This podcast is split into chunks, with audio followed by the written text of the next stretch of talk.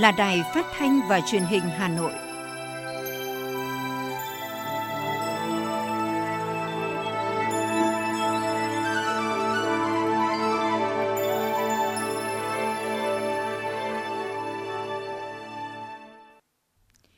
Kính chào quý vị và các bạn. Bây giờ là chương trình thời sự của Đài Phát thanh Truyền hình Hà Nội, phát trực tiếp trên sóng phát thanh tần số FM 90 MHz. Tối nay chủ nhật ngày 26 tháng 12, chương trình có những nội dung chính sau đây.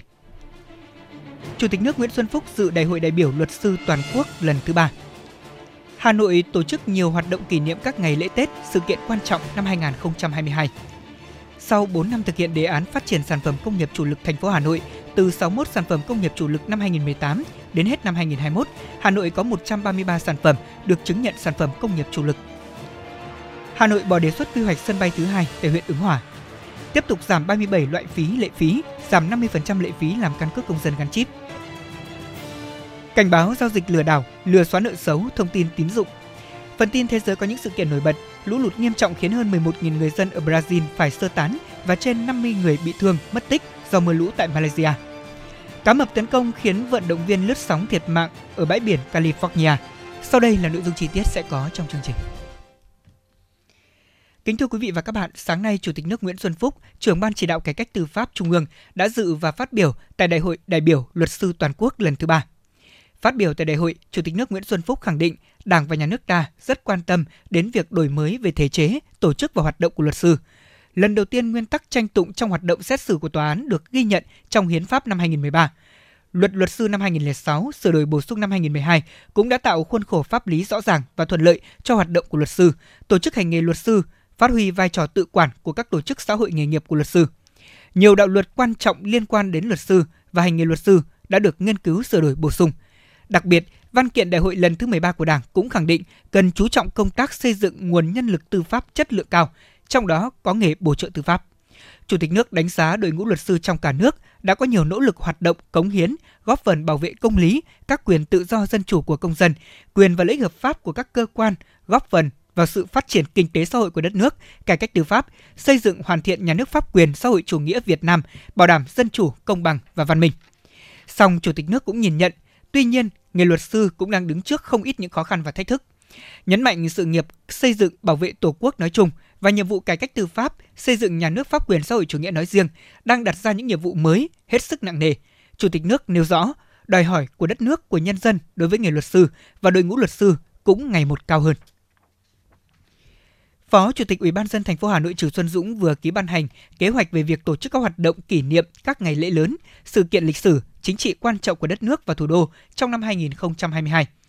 Theo kế hoạch, song song tổ chức tuyên truyền hiệu quả về nội dung trên, trong năm 2022, toàn thành phố sẽ thực hiện đồng bộ các biện pháp thúc đẩy phong trào thi đua yêu nước rộng khắp trong các tầng lớp nhân dân trên các lĩnh vực lao động, sản xuất, kinh doanh, học tập, công tác bằng hành động thiết thực gắn với các nhiệm vụ chính trị của năm tiếp tục tập trung tháo gỡ những khó khăn, thúc đẩy sản xuất kinh doanh, phấn đấu tăng trưởng cao hơn năm 2021, kiểm soát lạm phát, bảo đảm an ninh và an sinh phúc lợi xã hội. Đẩy mạnh thu hút đầu tư xã hội và nâng cao hiệu quả của đầu tư công, thực hiện tốt công tác quy hoạch xây dựng quản lý đô thị và xây dựng nông thôn mới gắn với bảo vệ tài nguyên, nâng cao chất lượng môi trường phát triển sự nghiệp văn hóa, giáo dục đào tạo, khoa học y tế, bảo đảm an ninh quốc phòng thường xuyên và giữ vững trật tự an toàn xã hội, tiếp tục cải cách hành chính và đẩy mạnh phòng chống tham nhũng lãng phí, nâng cao hiệu quả của công tác đối ngoại, hội nhập quốc tế. Vận động các tầng lớp nhân dân tiếp tục triển khai thực hiện có hiệu quả các phong trào toàn dân đoàn kết xây dựng đời sống văn hóa, thực hiện nếp sống văn minh trong việc cưới, việc tang, chỉnh trang đô thị, đường làng ngõ xóm, tiếp tục thực hiện có hiệu quả trật tự văn minh đô thị, biểu dương tập thể cá nhân có thành tích xuất sắc trong phong trào thi đua yêu nước, người tốt việc tốt, những cá nhân, tập thể tiêu biểu. Cùng với đó, tổ chức tốt các hoạt động chào mừng kỷ niệm các ngày lễ lớn, sự kiện lịch sử, chính trị quan trọng của đất nước và thủ đô diễn ra trong năm sau. Cụ thể, các hoạt động chào mừng kỷ niệm 92 năm ngày thành lập Đảng Cộng sản Việt Nam và chào mừng Tết Nguyên đán nhâm dần 2022. Dỗ tổ Hùng Vương, kỷ niệm 47 năm ngày giải phóng miền Nam thống nhất đất nước, 136 năm ngày quốc tế lao động mùng 1 tháng 5 và 68 năm ngày chiến thắng lịch sử Điện Biên Phủ tổ chức kỷ niệm 132 năm ngày sinh Chủ tịch Hồ Chí Minh kỷ niệm 75 năm Ngày Thương binh Liệt sĩ, kỷ niệm 77 năm Cách mạng tháng 8 và Quốc khánh nước Cộng hòa xã hội chủ nghĩa Việt Nam, kỷ niệm 68 năm Ngày giải phóng thủ đô, kỷ niệm 50 năm Ngày chiến thắng Hà Nội Điện Biên Phủ trên không và 76 năm Ngày toàn quốc kháng chiến, kỷ niệm năm tròn ngày sinh các đồng chí lãnh đạo Đảng, Nhà nước, kỷ niệm các ngày lễ quốc tế. Mọi hoạt động sự kiện trên đều căn cứ cơ sở tình hình dịch bệnh COVID-19 để có phương án tổ chức phù hợp, bảo đảm điều kiện an toàn phòng chống dịch bệnh. Đồng thời căn cứ tình hình thực tế các đơn vị được giao chủ trì tổ chức các hoạt động, chủ động ra soát các phương án triển khai, bảo đảm thích ứng linh hoạt trong điều kiện tình hình mới, trong đó ưu tiên bảo đảm an toàn phòng chống dịch bệnh lên hàng đầu. Thông qua các hoạt động trên nhằm tuyên truyền giáo dục tư tưởng chính trị, truyền thống lịch sử văn hóa, bồi dưỡng phát huy lòng yêu nước, ý chí tự lực tự cường, tinh thần đại đoàn kết toàn dân tộc trong sự nghiệp đổi mới hội nhập quốc tế, góp phần củng cố bồi đắp niềm tin của nhân dân đối với Đảng, Nhà nước cũng như chế độ xã hội. Tiếp theo là những thông tin liên quan đến diễn biến tình hình dịch bệnh COVID-19. Ủy ban dân thành phố Hà Nội thông báo cấp độ dịch trên địa bàn, trong đó có nhiều quận chuyển sang vùng cam do ghi nhận số lượng lớn các ca mắc COVID-19 trong cộng đồng. Theo đó thì hiện nay toàn thành phố Hà Nội được xác định là thuộc cấp độ 2 nhưng đã có 8 quận đạt cấp độ 3 như là Ba Đình, Đống Đa, Hai Bà Trưng, Hoàn Kiếm, Hoàng Mai, Long Biên, Nam Từ Liêm, Tây Hồ. Cụ thể trong 14 ngày vừa qua, thành phố ghi nhận hơn 17.800 trường hợp F0 ở cộng đồng, có 67 xã phường ghi nhận nhiều ca bệnh trong cộng đồng. Hiện nay vùng xanh duy nhất của thủ đô đó là huyện Phúc Thọ, còn 21 địa phương khác đã chuyển sang cấp độ 2 theo quyết định 4.800 của Bộ Y tế. Như vậy là ở cấp xã phường thị trấn Hà Nội có tới 67 đơn vị chuyển sang cấp độ 3, 116 đơn vị cấp độ 2, còn lại là 396 đơn vị thuộc cấp độ 1. Tổng đài 1022 của Hà Nội nhánh số 3 sẽ là nơi tiếp nhận những thông tin về điều trị F0 tại nhà và tư vấn y tế phòng chống dịch bệnh COVID-19. Theo đó, người dân Hà Nội từ số điện thoại cố định sẽ bấm trực tiếp đầu số 1022, từ số điện thoại di động bấm số 024 1022, sau đó bấm phím 3 và bấm phím 1 để cập nhật thông tin F0 điều trị tại nhà hoặc bấm tiếp phím số 2 để kết nối tới mạng lưới thầy thuốc đồng hành, tư vấn y tế phòng chống dịch bệnh COVID-19. Tổng đài điện thoại 1022 tiếp nhận phản ánh 24 trên 7, hỗ trợ và xử lý nhanh nhất những thông tin có liên quan đến phòng chống dịch bệnh COVID-19 trên địa bàn thành phố. Tính từ khi đi vào hoạt động đến nay thì 4 tháng nay, tổng đài này đã tiếp nhận gần 50.000 cuộc gọi. Chỉ riêng trong một tuần qua, khi mở rộng nhánh số 3, đã có 415 ca F0 điện thoại tới tổng đài để được hỗ trợ và tư vấn. Theo báo cáo đến ngày hôm qua, tổng số phương tiện chở hàng hóa xuất khẩu còn tồn tại ở khu vực cửa khẩu của tỉnh Lạng Sơn là 4.200 xe, trong đó có hơn 2.900 xe hoa quả tươi, tập trung chủ yếu tại cửa khẩu Tân Thanh. Trước tình hình ùn tắc kéo dài hiện nay, để chia sẻ khó khăn với các doanh nghiệp và lái xe, tỉnh Lạng Sơn đã quyết định miễn phí điều trị cho lái xe không may nhiễm Covid và tiếp tục giảm phí sử dụng hạ tầng các cửa khẩu, giảm giá nhiều loại dịch vụ tại cửa khẩu Tân Thanh. Theo đó, tỉnh Lạng Sơn sẽ giảm phí sử dụng công trình kết cấu hạ tầng, công trình dịch vụ tiện ích công cộng trong khu vực cửa khẩu trên địa bàn tỉnh Lạng Sơn. Đồng thời, tỉnh này cũng giảm giá dịch vụ tại cửa khẩu Tân Thanh, giảm 20% giá dịch vụ xe ra vào, bến xe đối với tất cả các loại phương tiện từ ngày 25 tháng 12 năm 2021 đến ngày 31 tháng 3 năm 2022. Xin được chuyển sang những thông tin đáng chú ý. Những mặt hàng phục vụ thị trường Tết Nguyên đán đang tăng giá vẫn hút người tiêu dùng, trong khi thủy sản nhập khẩu giá rẻ lại ồ ạt về Việt Nam. Đây là thông tin thị trường tiêu dùng đáng chú ý trong ngày hôm nay. Theo Hiệp hội Lương thực Việt Nam thì giá xuất khẩu của Việt Nam chào bán trên thị trường thế giới tiếp tục được điều chỉnh giảm thêm 5 đô la trên một tấn đối với hai loại gạo 5% tấm và 100% tấm.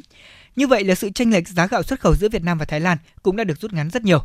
Nếu như trước đây giá chênh lệch tới 40 50 đô la Mỹ một tấn thì nay khoảng cách đó chỉ còn 15 đô la Mỹ một tấn, tạo cơ hội cạnh tranh cho gạo Việt Nam nhiều hơn. Tuy nhiên, tạo thuận lợi cho lợi nhuận của doanh nghiệp. Điều này thì cũng bị suy giảm do ảnh hưởng của tình hình kinh tế chung. Bất chấp ảnh hưởng của dịch bệnh COVID-19, thủy hải sản từ Hàn Quốc, Australia về Việt Nam vẫn tăng mạnh ở mức hai con số. Tính đến thời điểm này thì cá bơn, bào ngư Hàn Quốc đang được nhập về rất nhiều. Ngoài Hàn Quốc, Australia, hải sản từ Canada, Mexico cũng đang ồ ạt vào Việt Nam với nhiều chủng loại. Khảo sát trên thị trường cho thấy là tôm, cua, bào ngư, ốc, cá từ những quốc gia nêu trên đang tăng gấp đôi về số lượng chủng loại, giá cả cũng ngày một hấp dẫn hơn. Nhiều đơn vị kinh doanh đã bắt đầu tung các sản phẩm để đáp ứng nhu cầu của khách hàng trong dịp Tết sắp tới. Trong đó bao lì xì và tờ 2 đô la Mỹ hình hổ mạ vàng là sản phẩm được khách đặt mua nhiều. Cụ thể thì tiền 2 đô la có giá 150.000 đồng một tờ, cao gấp 3 lần so với 2 đô la được lưu hành trên thị trường hiện nay.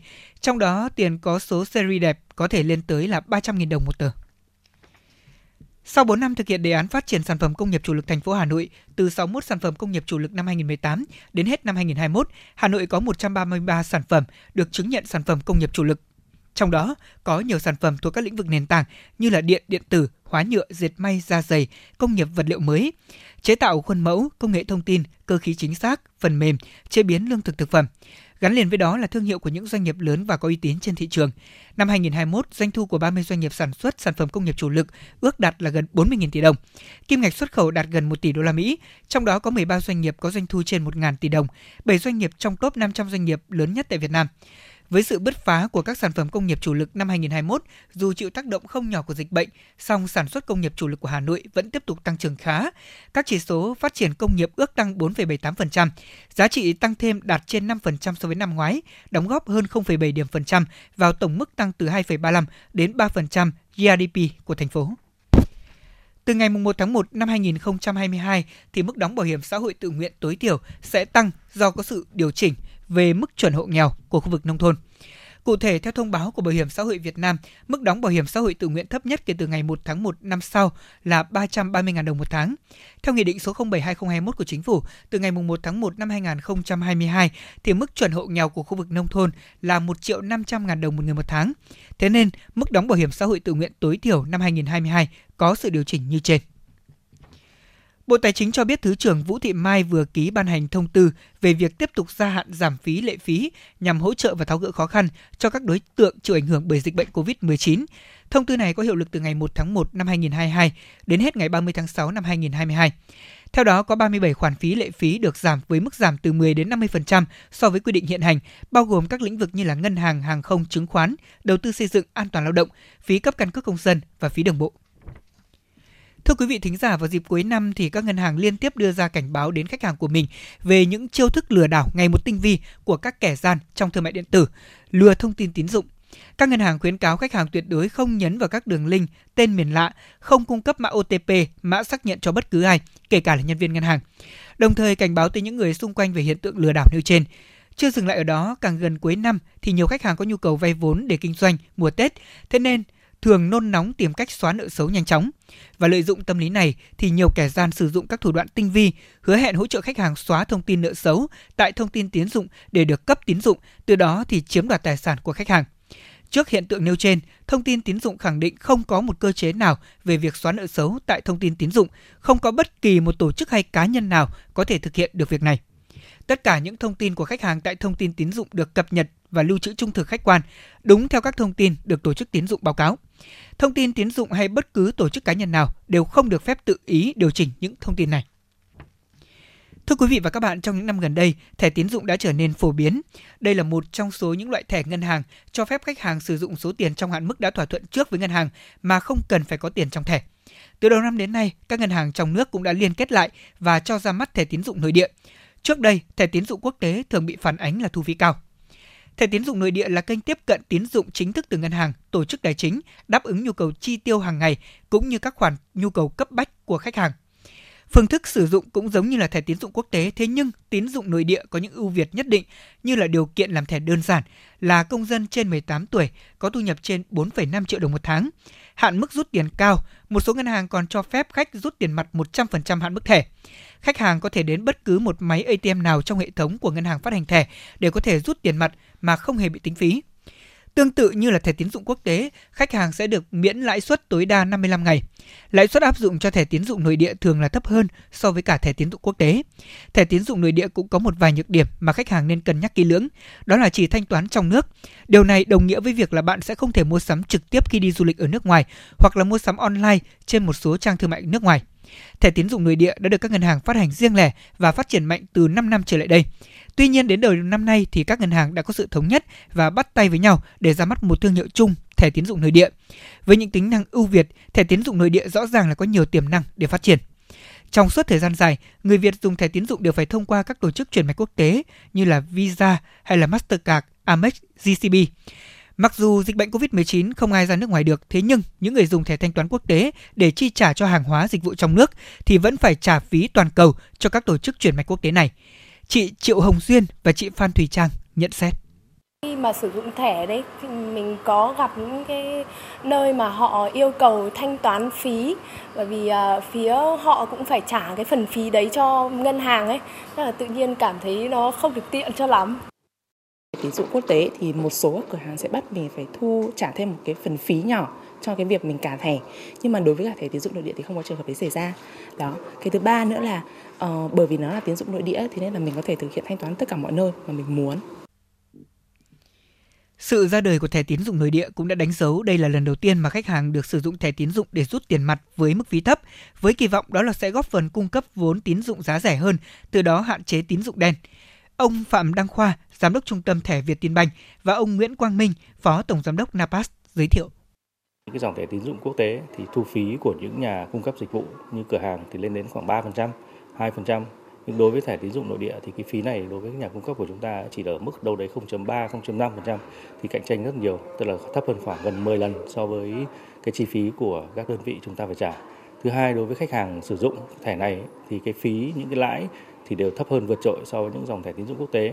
À, khi mà cái thẻ tín dụng ờ, nội địa mà tuân theo tiêu chuẩn cơ sở về thẻ chip nội địa của ngân hàng nhà nước thì thẻ này hoàn toàn tương thích với lại hạ tầng chấp nhận thanh toán trên ờ, trên trên cả nước và vì vậy thì chủ thẻ có thể sử dụng thẻ để mà thực hiện thanh toán ờ, trên các cái thiết bị chấp nhận thanh toán thực hiện ờ, thanh toán trực tuyến hoặc là rút tiền mặt tại tất cả các ATM trên cả nước. Với sự đồng nhất về cơ sở tầng thanh toán, các ngân hàng hy vọng trong vòng từ 1 đến 2 năm tới, lượng thẻ tín dụng nội địa sẽ chiếm 15 đến 20% trong tổng số thẻ trên thị trường. Còn đối với các thị trường phát triển, thẻ tín dụng chiếm trên 50%.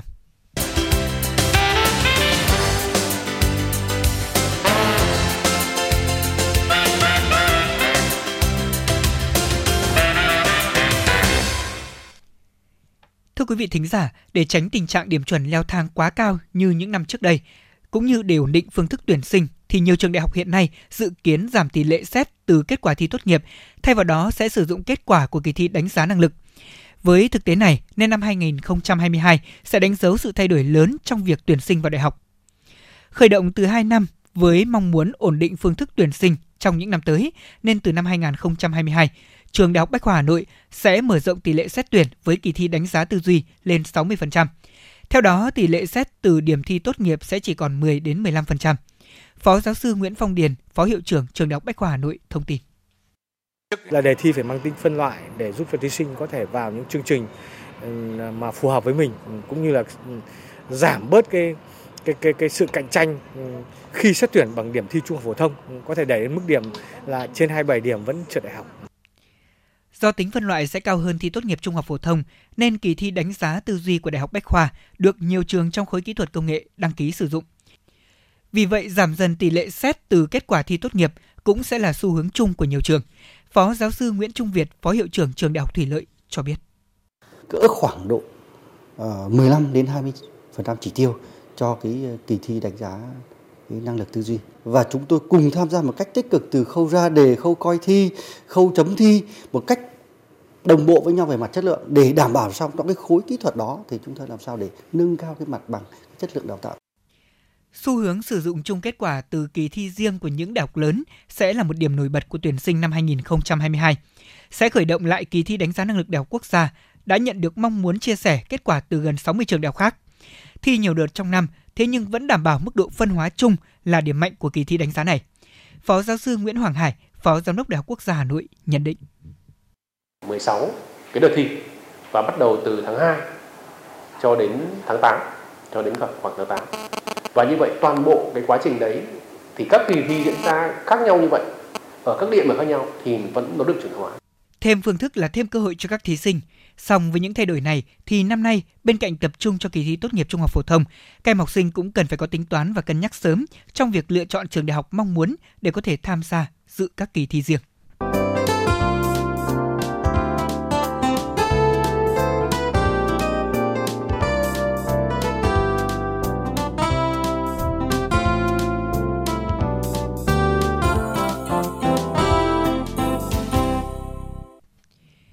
Mời quý vị và các bạn cùng nghe tiếp phần tin.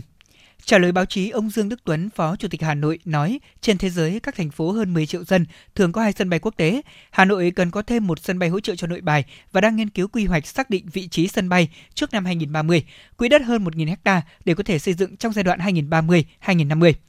Trước đây, thành phố đề xuất vị trí sân bay thứ hai tại huyện Ứng Hòa, do đây là một trong bốn địa điểm sân bay được xác định trong quy hoạch vùng thủ đô. Song với tình hình hiện nay, thành phố xác định sơ bộ khu vực Ứng Hòa không phải là địa điểm phù hợp do điều kiện vùng trời không đảm bảo hoạt động bay. Thay cho Ứng Hòa, thành phố đang nghiên cứu vị trí tại các huyện phía Đông và Đông Nam như là Phú Xuyên, Thường Tín, Thanh Oai. Ngoài ra, theo ông Tuấn, Hà Nội sẽ đồng thuận nếu quy hoạch ngành được xác định vị trí sân bay thứ hai không nằm trên địa giới của thủ đô. Bởi sân bay này có mục tiêu phục vụ cho nhu cầu của người dân các tỉnh phía Nam lân cận như là Hà Nam, Ninh Bình, Thái Bình. Trong giai đoạn từ ngày 29 tháng 12 năm 2021 đến ngày 18 tháng 1 năm 2022, Cục Hàng không Việt Nam kiến nghị tăng tần suất trên các đường bay Hà Nội, Thành phố Hồ Chí Minh, các đường bay đi đến Phú Quốc và Cam Ranh – Giai đoạn từ ngày 19 tháng 1 đến ngày 16 tháng 2 năm 2022, cao điểm của Tết Nguyên đán nhâm dần, Cục Hàng không kiến nghị tăng tải cung ứng từ 1,5 đến 2 lần so với giai đoạn từ ngày 29 tháng 12 năm 2021 đến 18 tháng 1 năm 2022 trên các đường bay Hà Nội đi đến thành phố Hồ Chí Minh, từ thành phố Hồ Chí Minh đi đến Đà Nẵng, thành phố Hồ Chí Minh đi đến Vinh, Thanh Hóa, Hải Phòng, Khánh Hòa, Phú Quốc, Bình Định. Các đường bay khác khai thác với tần suất là 9 chuyến một ngày. Trong năm 2021, Ủy ban dân thành phố Hà Nội đã phối hợp chặt chẽ với Bộ Giao thông Vận tải triển khai thi công và hoàn thành đưa vào khai thác nhiều công trình kết cấu hạ tầng giao thông do Bộ Giao thông Vận tải quyết định đầu tư trên địa bàn, như ba tuyến đường sắt đô thị sẽ hoàn tất thủ tục đầu tư khởi công trong vòng 5 năm tới là tuyến số 5 đoạn Văn Cao Hòa Lạc, tuyến số 3 đoạn ga Hà Nội Hoàng Mai và tuyến số 1 Yên Viên Ngọc Hồi. Cùng với đó, tập trung đầu tư các tuyến đường công trình giao thông khung để kết nối khu vực đô thị trung tâm với năm đô thị vệ tinh, các nút giao thông trọng điểm giao cắt giữa các đường hướng tâm và các đường vành đai, các nút giao thông trọng yếu, các tuyến đường trục chính đô thị liên khu vực và có tính kết nối. Thưa quý vị, để đánh giá lại khả năng chịu tải và các bộ phận kết cấu của cầu Trương Dương, Ủy ban dân thành phố Hà Nội đã chấp thuận tiến hành phương án về dự án kiểm định cầu. Hiện nay, việc chuẩn bị đầu tư theo quy định đã hoàn thành và các đơn vị chức năng đang kiểm định công trình, dự kiến đến hết tháng 12 sẽ hoàn thành. Từ kết quả kiểm định và các kiến nghị của đơn vị tư vấn kiểm định, Sở Giao thông Vận tải sẽ báo cáo Ủy ban dân thành phố để lập dự án sửa chữa. Theo thống kê từ đơn vị quản lý duy tu cầu Trương Dương thì mỗi ngày có tới hơn 95.000 lượt phương tiện qua cầu, gấp hơn 8 lần so với thiết kế. Cầu đã được xây dựng từ lâu cùng với lưu lượng phương tiện quá tải nhiều lần so với thiết kế đã khiến cho nhiều hạng mục cầu bị hư hỏng và xuống cấp.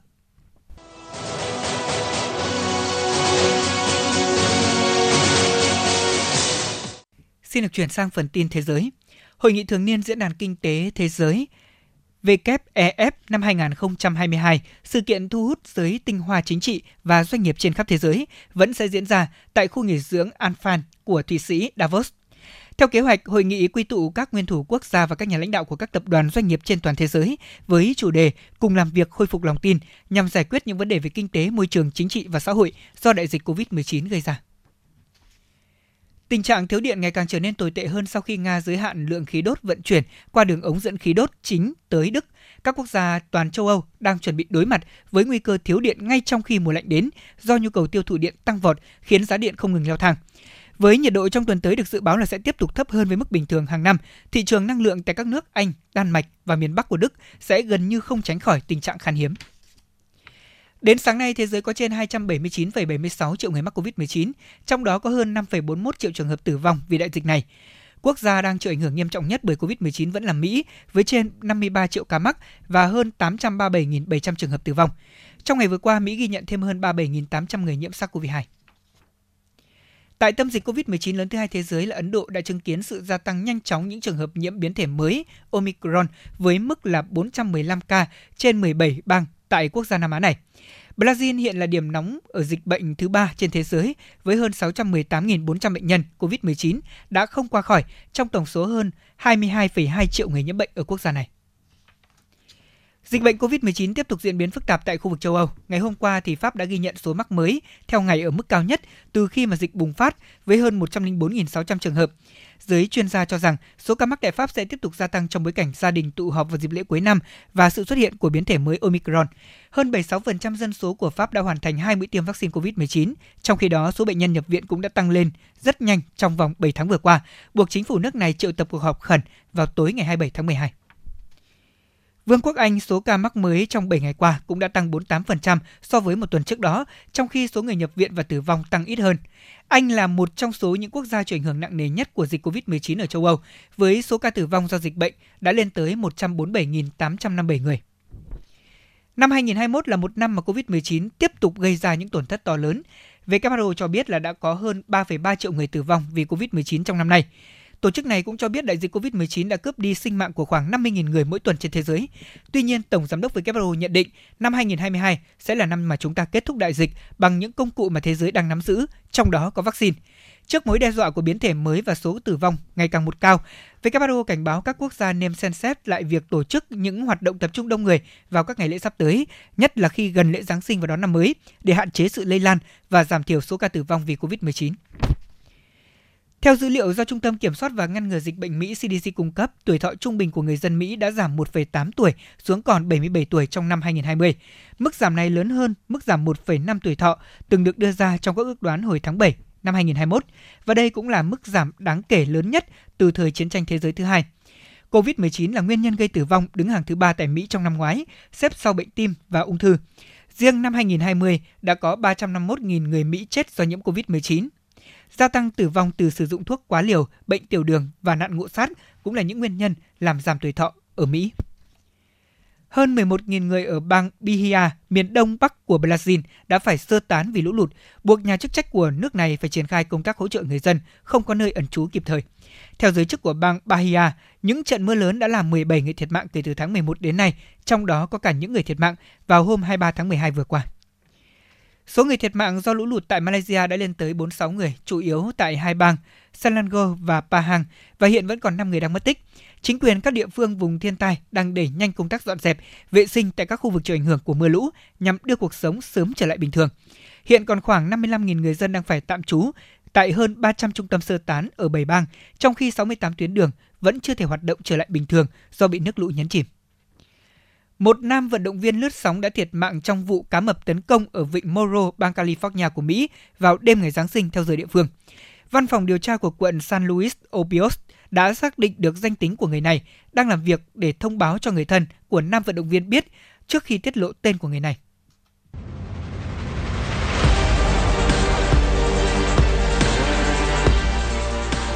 Bản tin thể thao Bản tin thể thao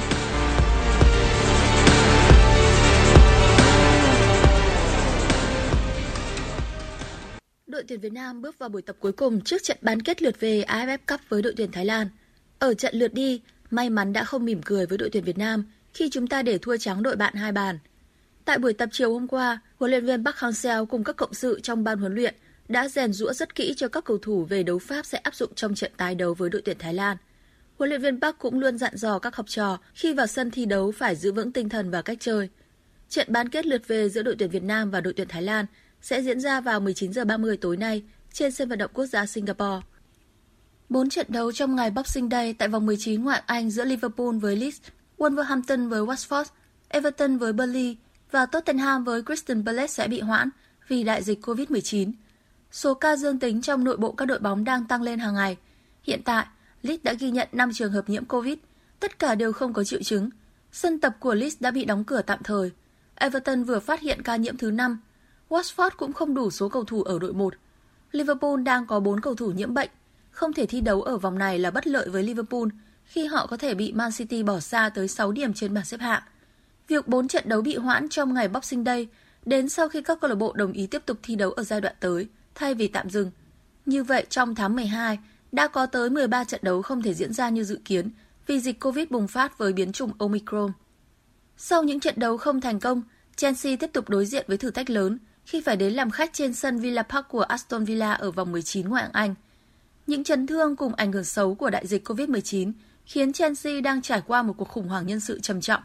Hai trận đấu gần nhất, đoàn quân của thầy trò Thomas Tuchel đều để các đối thủ cầm hòa vì hàng công kém hiệu quả. The Blue hiện chỉ đứng thứ ba trên bảng xếp hạng và đã bị đội đầu bảng Man City bỏ xa tới 6 điểm. Bên kia chiến tuyến, Aston Villa sau khi bổ nhiệm Stephen Gerrard đã thi đấu vô cùng khởi sắc. Năm trận đấu gần nhất, đội chủ sân Villa Park kiếm được 9 điểm với 3 chiến thắng. Qua đó, đã leo lên vị trí thứ 10 trên bảng xếp hạng. Việc đón tiếp Chelsea ở vòng đấu này không phải là một thử thách bất khả thi với Aston Villa. Đội tuyển Việt Nam bước vào buổi tập cuối cùng trước trận bán kết lượt về AFF Cup với đội tuyển Thái Lan. Ở trận lượt đi, may mắn đã không mỉm cười với đội tuyển Việt Nam khi chúng ta để thua trắng đội bạn hai bàn. Tại buổi tập chiều hôm qua, huấn luyện viên Park Hang-seo cùng các cộng sự trong ban huấn luyện đã rèn rũa rất kỹ cho các cầu thủ về đấu pháp sẽ áp dụng trong trận tái đấu với đội tuyển Thái Lan. Huấn luyện viên Park cũng luôn dặn dò các học trò khi vào sân thi đấu phải giữ vững tinh thần và cách chơi. Trận bán kết lượt về giữa đội tuyển Việt Nam và đội tuyển Thái Lan sẽ diễn ra vào 19 giờ 30 tối nay trên sân vận động quốc gia Singapore. Bốn trận đấu trong ngày Boxing Day tại vòng 19 ngoại Anh giữa Liverpool với Leeds, Wolverhampton với Watford, Everton với Burnley và Tottenham với Crystal Palace sẽ bị hoãn vì đại dịch COVID-19. Số ca dương tính trong nội bộ các đội bóng đang tăng lên hàng ngày. Hiện tại, Leeds đã ghi nhận 5 trường hợp nhiễm COVID, tất cả đều không có triệu chứng. Sân tập của Leeds đã bị đóng cửa tạm thời. Everton vừa phát hiện ca nhiễm thứ 5. Watford cũng không đủ số cầu thủ ở đội 1. Liverpool đang có 4 cầu thủ nhiễm bệnh. Không thể thi đấu ở vòng này là bất lợi với Liverpool khi họ có thể bị Man City bỏ xa tới 6 điểm trên bảng xếp hạng. Việc 4 trận đấu bị hoãn trong ngày Boxing Day đến sau khi các câu lạc bộ đồng ý tiếp tục thi đấu ở giai đoạn tới thay vì tạm dừng. Như vậy trong tháng 12 đã có tới 13 trận đấu không thể diễn ra như dự kiến vì dịch Covid bùng phát với biến chủng Omicron. Sau những trận đấu không thành công, Chelsea tiếp tục đối diện với thử thách lớn khi phải đến làm khách trên sân Villa Park của Aston Villa ở vòng 19 ngoại hạng Anh. Những chấn thương cùng ảnh hưởng xấu của đại dịch Covid-19 khiến Chelsea đang trải qua một cuộc khủng hoảng nhân sự trầm trọng. Hai trận đấu gần nhất, đoàn quân của thầy trò Thomas Tuchel đều để các đối thủ cầm hòa vì hàng công kém hiệu quả. The Blue hiện chỉ đứng thứ 3 trên bảng xếp hạng và đã bị đội đầu bảng Man City bỏ xa tới 6 điểm. Bên kia chiến tuyến, Aston Villa sau khi bổ nhiệm Stephen Gerrard đã thi đấu vô cùng khởi sắc. Năm trận đấu gần nhất, đội chủ sân Villa Park kiếm được 9 điểm với 3 chiến thắng. Qua đó, đã leo lên vị trí thứ 10 trên bảng xếp hạng. Việc đón tiếp Chelsea ở vòng đấu này không phải là một thử thách bất khả thi với Aston Villa.